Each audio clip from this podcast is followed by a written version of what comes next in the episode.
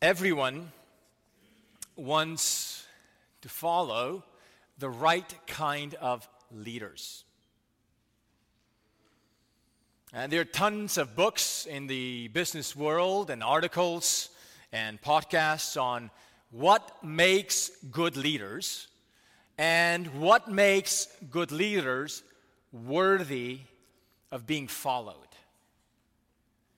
Uh, but occasionally, uh, you may find yourself uh, following a wrong leader, a, wrong influence. Have you ever had that experience? I look back at my life and I can think of times when I thought I was following the right person or the right direction, and then I was, I came to a realization that was the wrong path. Uh, following the wrong influence may or may not be obvious to us in the moment.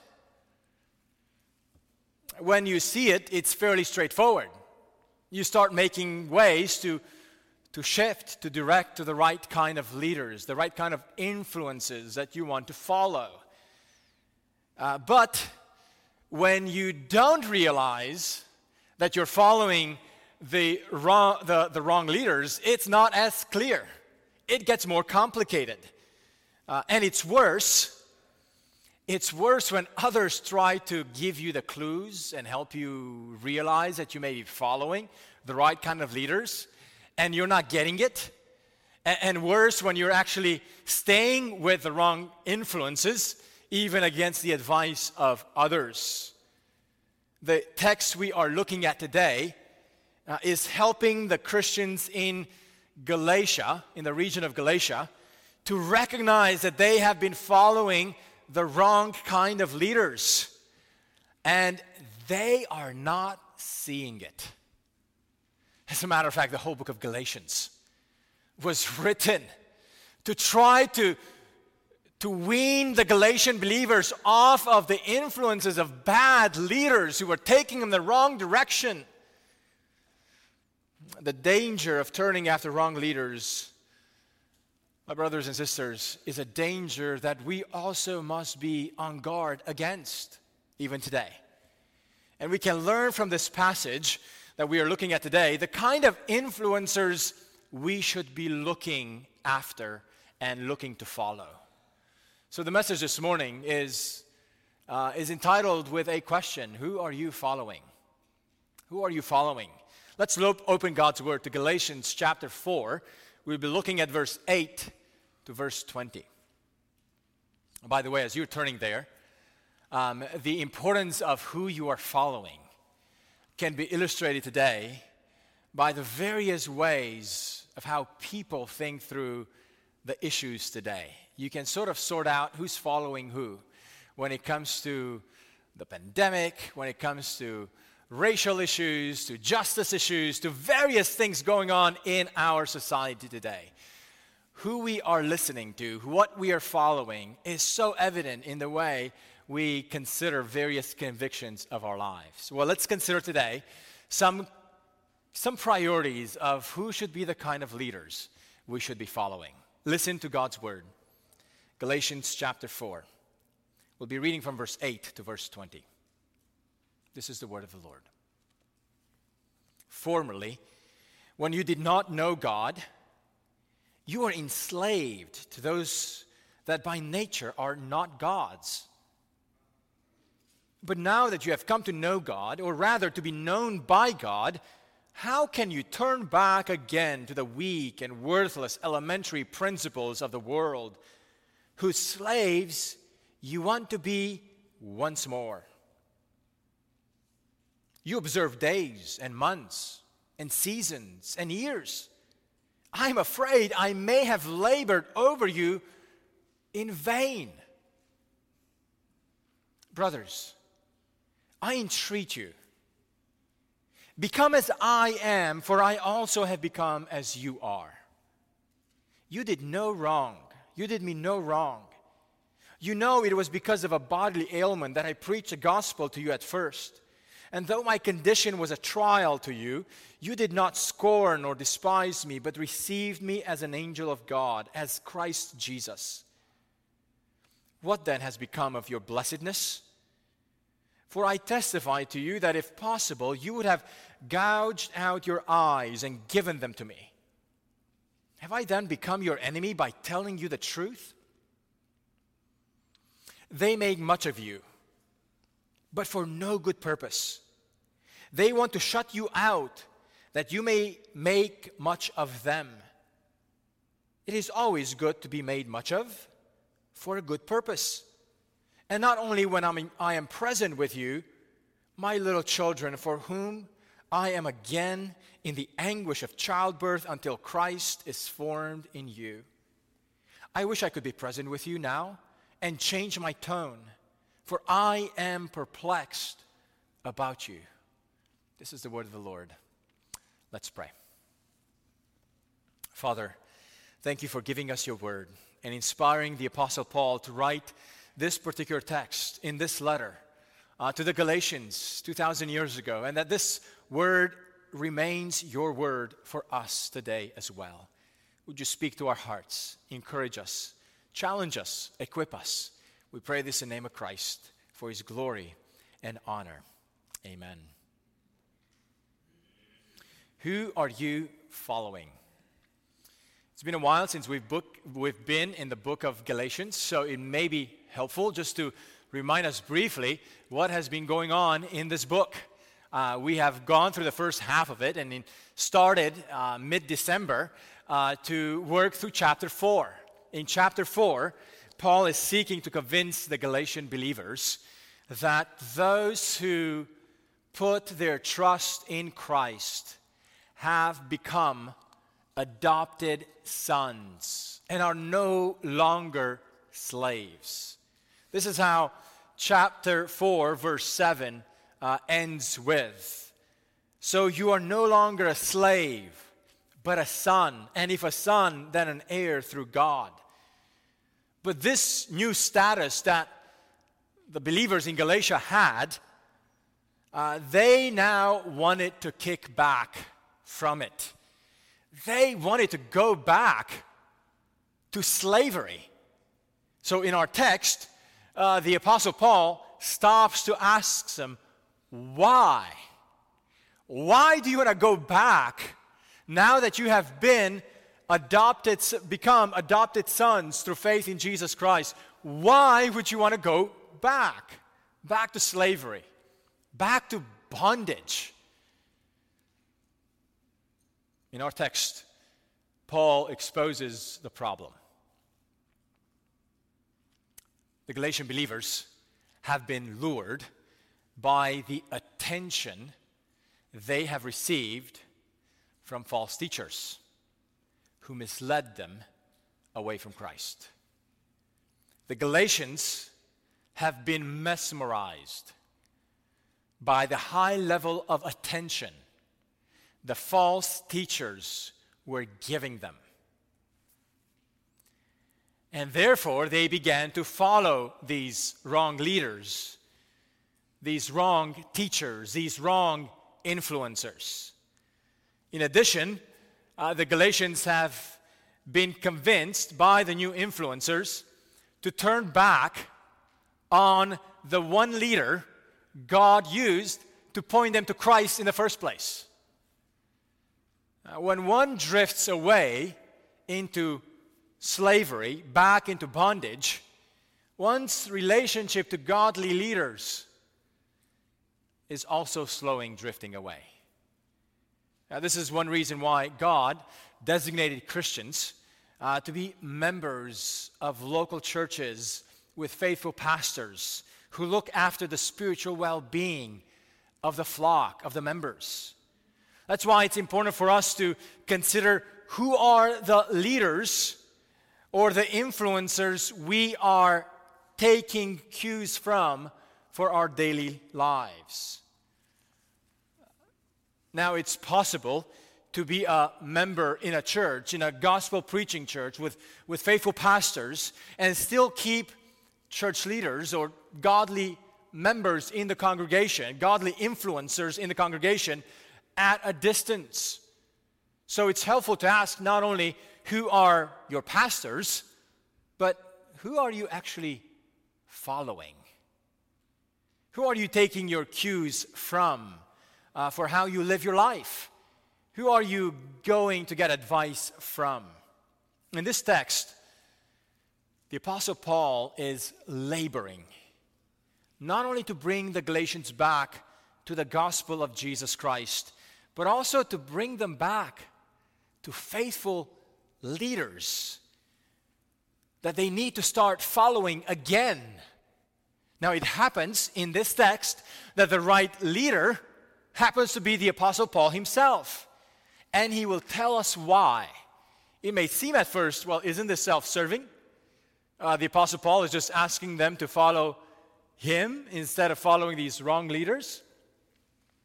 When we see the heart of Paul for these believers, we will understand why he is the right kind of leader they should start following again.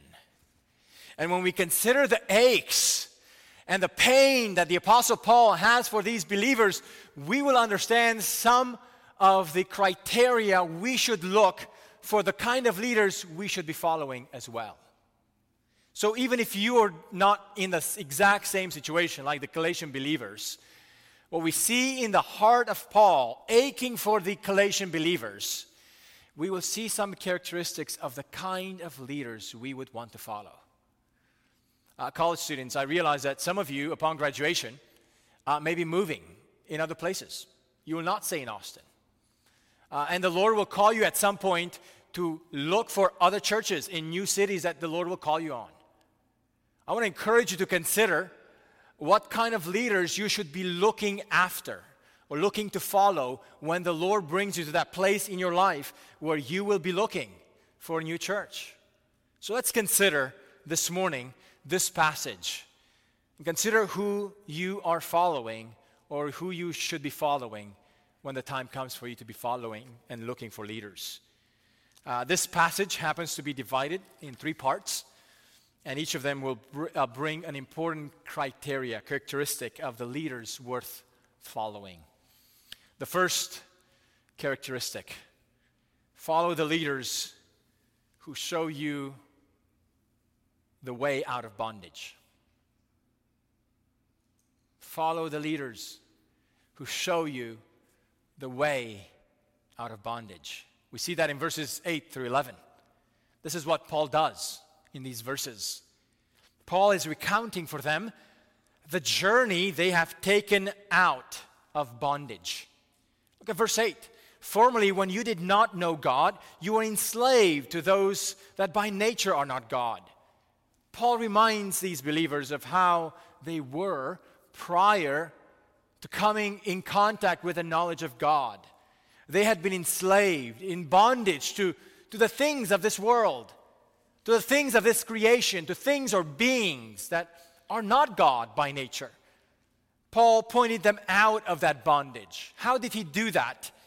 Well, he pointed them to God. The knowledge of God, knowing God. We don't know all the details of what Paul preached to them in his first uh, journey, in his first visit to them.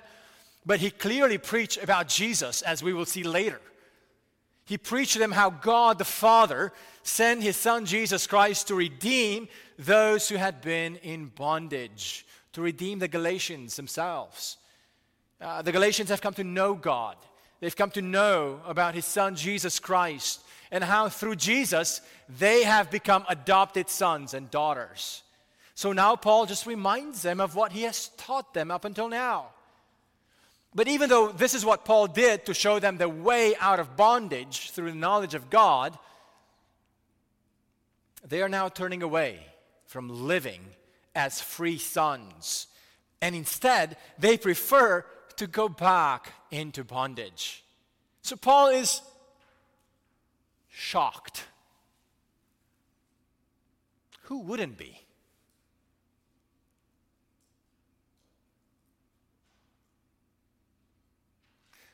Perhaps pastors who only care about numbers of conversions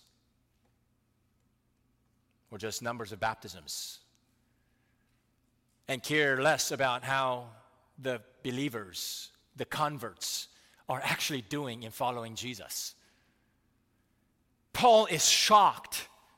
He says in verse 9, But now that you have come to know God, or rather to be known by God, how can you turn back again to the weak and worthless elementary principles of the world whose slaves you want to be once more? How can you turn back, oh Galatians? What's amazing in this description is that the Galatians were not forced to go back into slavery.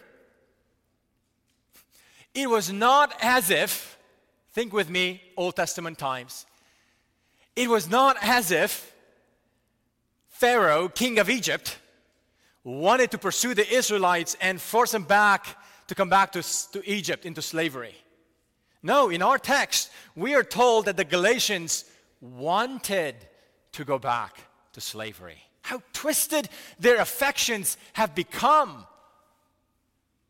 Earlier this week, in our elders' meeting, we were reading this text in anticipation of, of our service today. We always do that in every elders' meeting. And Pastor Taylor reminded the rest of the elders that the desire to go back to slavery is what the Israelites also wanted in the wilderness. Remember what they wanted to do? When things got hard in the wilderness, they underscore wanted to go back to be slaves in Egypt. They thought it was better. Even though, and just put yourself in their shoes, even though they have seen the power of God in the 10 plagues against Egypt, even though they have seen the power of God imparting the Red Sea, when they encountered difficulties, they grumbled against God by wanting to go back to Egypt as slaves. And something similar is happening here with the Galatian believers. Friends, don't underestimate how corrupt our sinful natures that remain inside of us, how corrupt our affections can still be and become. That we would prefer to return back from our free status as sons, adopted sons and daughters of God, and would prefer to go back to the bondage that we were in prior to knowing God.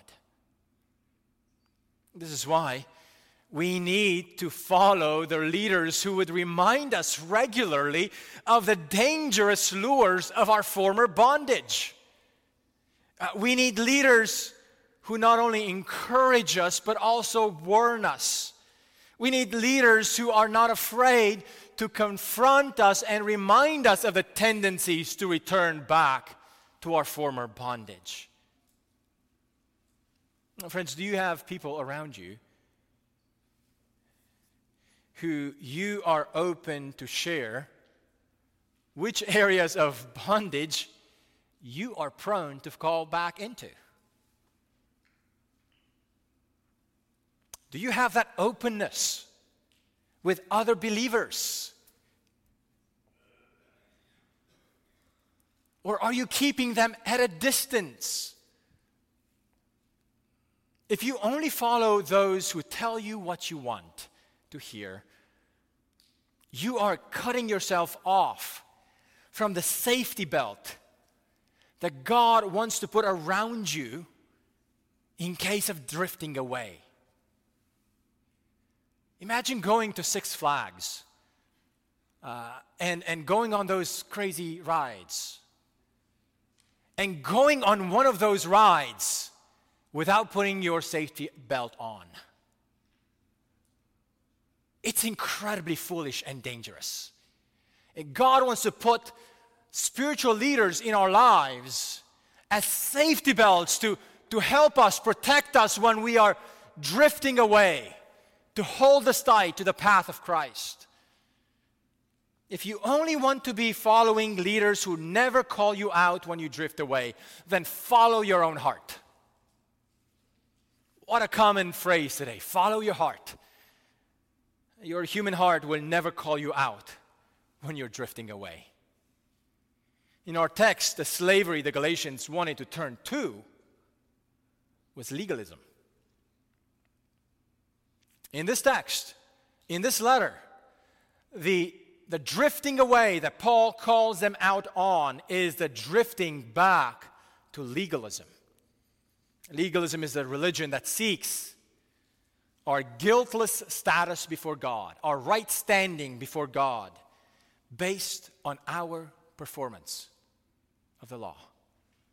Instead of trusting in the promises of God to make us right in His sight through His Son Jesus Christ as our substitute.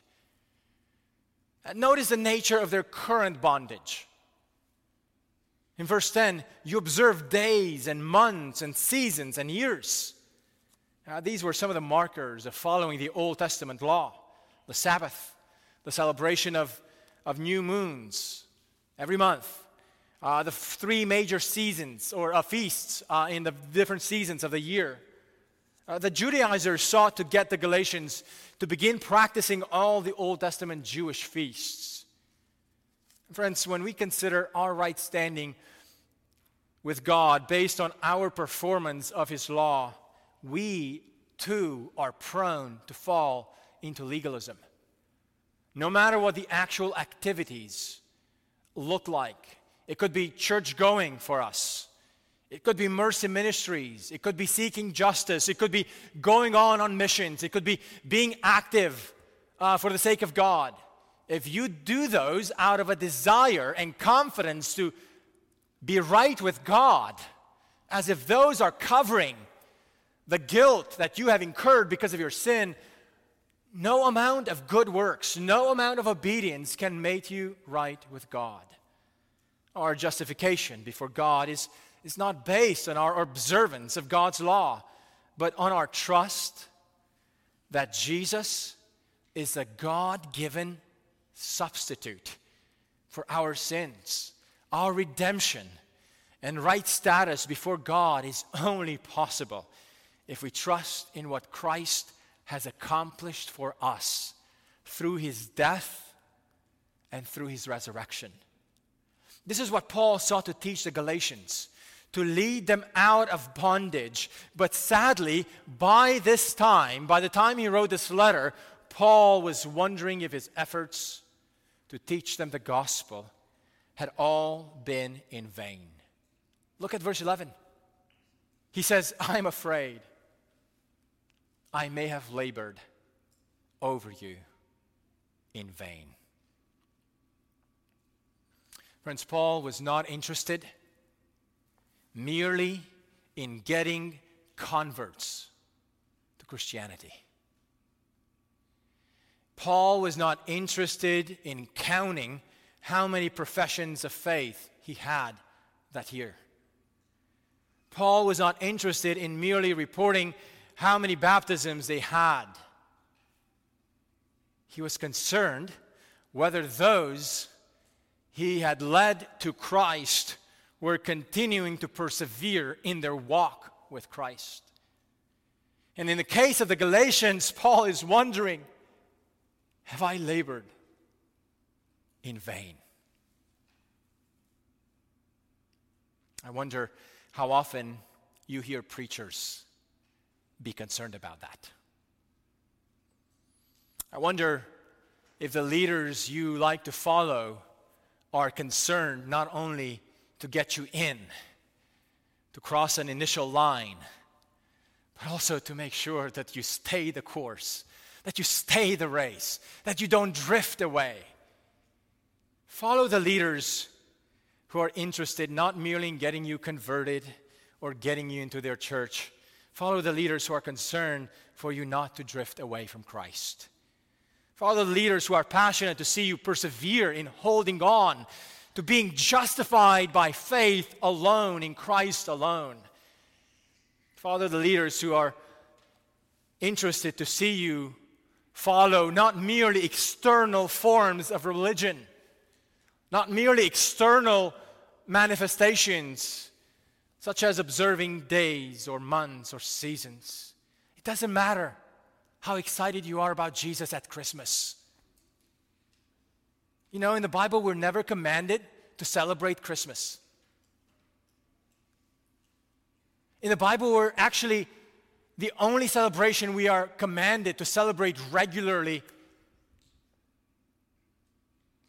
is a gathering every week with the believers. Every other Christian festival, Easter, Christmas, whatever other Christian observance you want to follow, we are not commanded to actually observe it. What we are commanded is to gather every week. And even that should be never as a way to give us favor with God, but an outflow of our walk with the Lord and our union with Him and with His people. Follow the leaders who are not interested in just seeing you follow external forms of religion. Follow the leaders who can call you back regularly to what it means to follow Jesus and what it means to be justified by faith in Christ alone. Surround yourself with such influencers. So, point number one follow the leaders who show you the way out of bondage over and over and over again, not just once. Number two, follow the leaders who rely on the power of the gospel from the beginning to the end. Follow the leaders who rely on the power of the gospel from beginning to the end. We see that in verses 12 through 16. How did Paul rely on the power of the gospel? We see it in a few ways in these verses 12 to 16. And the first way we see it, Paul continued to proclaim that God makes us right with him, not through our performance, but through Christ's performance as our substitute. This is the, the, the center of the gospel justification by faith in Christ alone. And we get the benefit of that by trusting in Christ, not in ourselves. Well, friends, if, if you're hearing this message and have been in church for a long time or have been in church for uh, on and off in your life, but have never put your faith in Christ as your substitute for the sins that you have committed, for the guilt that you have incurred, for the punishment that you deserve, if you have not put your faith in Christ as your substitute, do so today. Paul encourages these believers to become like him as he has become like them. Look at verse 12. Look Brothers, I entreat you, become as I am, for I also have become as you are. Now, what does Paul mean when he says, become, as I am, for I also have become as you are? It's not the only time in the Bible where Paul encourages believers to, or other people, to be like him. In 1 Corinthians 11, 1, he says, Be imitators of me as I am of Christ. That makes a lot of sense. Paul imitates Christ, therefore we should imitate Paul. But in this passage, Paul says, Be like me because I have become like you. What does that mean? It's not an easy passage to interpret, and commentators have various theories over that. Let me give you what I'm persuaded Paul means in this case. Remember, Paul had been a Jew, he was a Jew, and specifically a theologically conservative Jew a Pharisee who had obeyed God's law perfectly and was upset when others didn't do the same. Yet Paul had come to experience God's salvation the same way Gentiles do by faith in Christ alone. Not by appealing to any works of the law, but by putting his confidence in Christ alone for salvation. In other words, when it comes to Paul getting saved, Paul the Jew had to become like the Gentile because the only way, even for a Jew to be saved, is to be saved the same way a Gentile is, namely by faith in Christ alone. He had to accept God's salvation the same way as the Gentiles do. This is how Paul relied on the power of the gospel for salvation, not on his performance. He kept teaching and trusting that the power for salvation is not in what the law demands from us, but in what Christ has accomplished on our behalf, uh, because he is the sinless, the only sinless human being. So, Paul called the Galatians to be like him because he has become like them in the matter of salvation, justification by faith alone.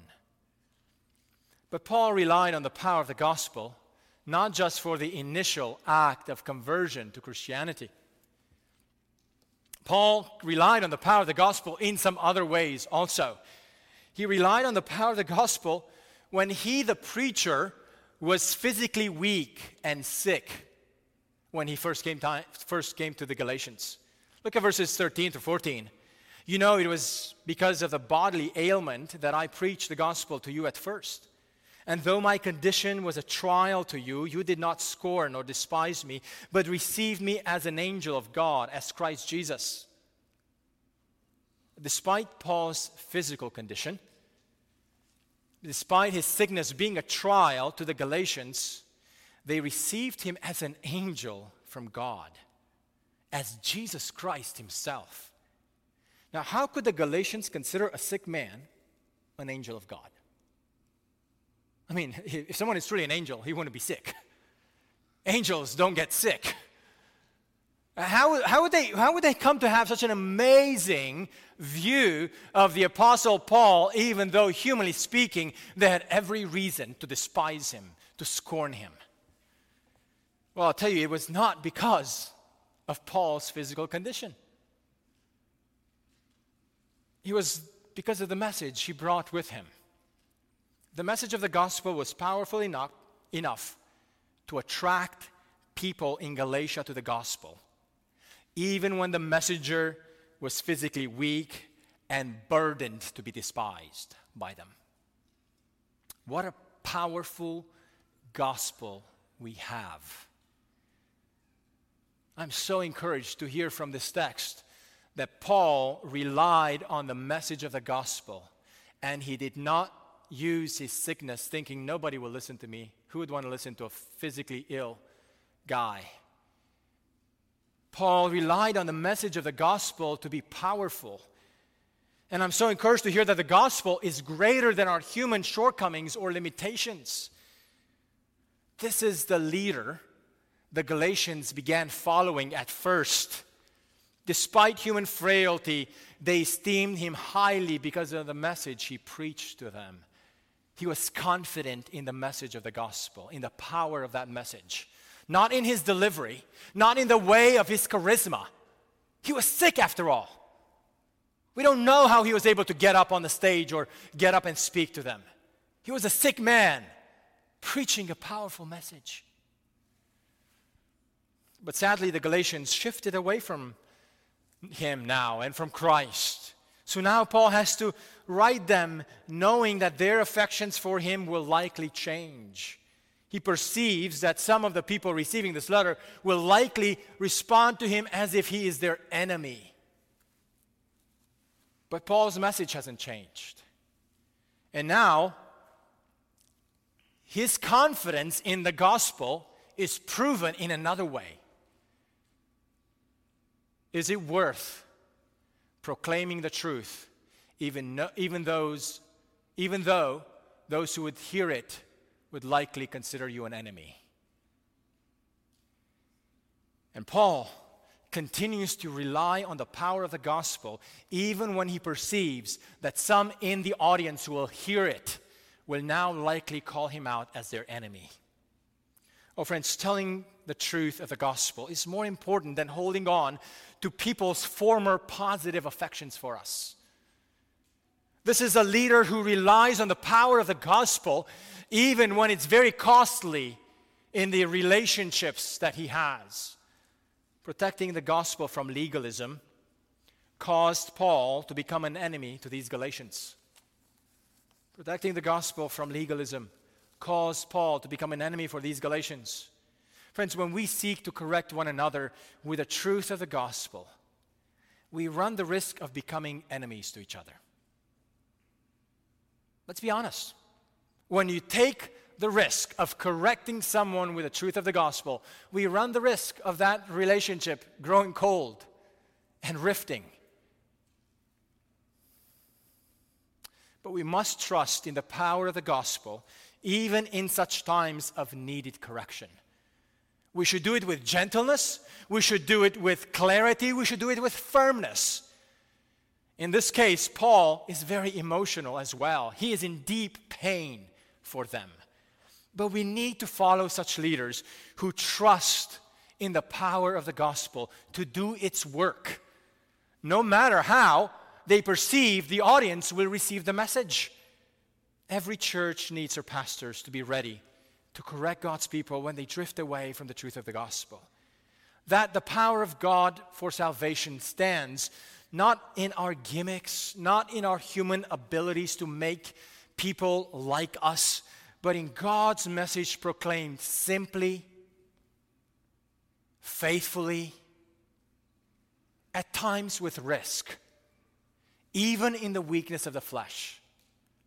These are the kind of leaders we need to be following who trust not in the human ability to draw a crowd, but trust in the power of the gospel to do its work. And a third kind of leader a third characteristic of the leaders we need to follow. We see it in verses 17 through 20. Follow the leaders who want to see Christ formed in you. Follow the leaders who want to see Christ formed in you. In this last paragraph, Paul contrasts himself with the false teachers. He exposes that the strategy of the false teachers has been to lure the Galatians away through their zeal. It was their zeal for the Galatians. Look with me to verse 17 and 18. Paul says, They made much of you, but for no good purpose. They want to shut you out, that you may make much of them. It's always good to be made much of for a good purpose, and not only when I'm present with you. Now, the word to make much of you in the Greek language is just one verb. And it's the verb that means to be zealous. It's a way of Paul saying these false teachers are really zealous over you. They make you feel very important. They treat you really well. I understand why you like to be around them. I understand why you like to have them around you. Because they are passionate for you.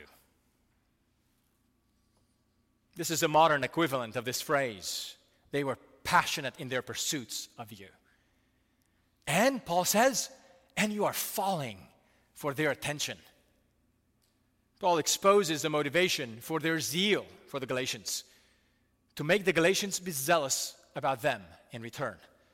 In other words, these false teachers showed extreme interest and zeal in the Galatians for self serving purposes. Now, Paul clarifies there's, there's nothing wrong in being shown passion and care by others. You don't need to go around and, and always be suspicious if someone shows care in you. There's, there's nothing wrong in, in being shown care by others. But Paul says, but simply seeing and receiving that passion from others is no guarantee that the purpose and the direction is necessarily good. So don't just fall for the passion of other people. Don't just fall for the passion other people have about you. This is a particularly common lure today. If someone treats us with extra attention, if someone is very passionate about what we're doing, about our well being, we likely will give them our attention. And Paul exposes the foolishness of determining what is true merely on what is passionate. Now, what is true should not be boring. What is true should not lack passion. If something is true, we should be passionate about the truth. But simply having passion is no guarantee that it's true. Instead, instead, look at a better criterion. Paul, too, is zealous for the believers. He's zealous for the Galatians, but his zeal for the Galatians right now in this setting is manifested through the pain he is feeling for them. This is Paul's zeal for them. The false teachers are excited for the Galatians, it's positive enthusiasm for them. Paul is zealous for the Galatians, but right now in the setting, it's a, it's a zeal that manifests in pain because they were flirting to go back to slavery. It's like the, the Israelites back in the wilderness. Are you kidding me? You want to go back to Egypt? Paul's pain is so deep that the best imagery he could find to express it, to paint it for them, because he was not there in person to tell them this. He had to paint a picture through words. And the words he uses to describe his pain is to consider the woman giving birth and going through the labor pains with no epidural.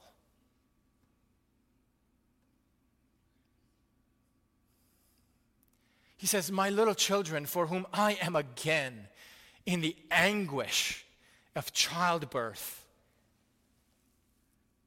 until Christ is formed in you. This is what Paul was zealous for. This is what Paul was aiming for them that Christ would be formed in these believers. And their desire to go back to slavery made the image of Jesus in them so small that Paul was wondering if he has to start all over with them. Friends, this is a type of leader that you should want to follow. The one who is passionate to see Christ form in us. Dear teenagers and students and young adults, you are following after friends who desire to make much of you, who make you feel important. And there's something in the season in your lives when you are more sensitive to the attention you get from others. That sensitivity, sadly, does not go away from us as we age. It's just more intense in teenage years. Are the friends you are cultivating deeper friendships with and the friends you are following, are they desiring for you to see more of Christ in you? Consider carefully who are the leaders and influencers you invest time in following. Uh, adults, members of various stages of life. Are you simply following those who help you develop, let's say, professionally? But slowly and surely they cause you to drift away from Christ and from His kingdom from his values? Are you so passionate for your career development that you give yourself to follow all kinds of leaders, but when it comes to your spiritual life, you hardly have time to follow any other godly spiritual leader because you're so immersed in just following the leaders for your life development? Can you think right now of one or two names of leaders or influencers in your life that you are following to inspire you to grow in Christ? Who are the people you enjoy fellowship with and take cues from? Can you say that they are helping you follow Jesus better? When you get put in a grave, and all of us will get there unless the Lord returns physically in our lifetime. When you and I get to be placed in a grave, it will matter very little how big of a name you have made for yourself. But it will matter whether or not you have made much of Jesus in your life. That is what will remain. So choose to follow leaders. Consider investing in following those influencers who help you make much of Jesus now, who help you grow in the image and form of Jesus, in the way you relate to one another, in the, re- in the way you relate to your children, in the way you relate to your spouse, in the way you relate to other believers, in the way you relate to your job, in the way you relate to, to life and society. Is the image of Jesus being formed and growing in you? Consider the leaders you are following. Follow the leaders who show you the way out of bondage. Follow the leaders who rely on the power of the gospel from the beginning to the end. Follow the leaders who want to see Christ formed in you. May God bless our congregation with such leaders. May God bless each of our lives to be lured by the beauty of Christ through the influence of godly leaders. May the Lord help us do so. Would you pray with me?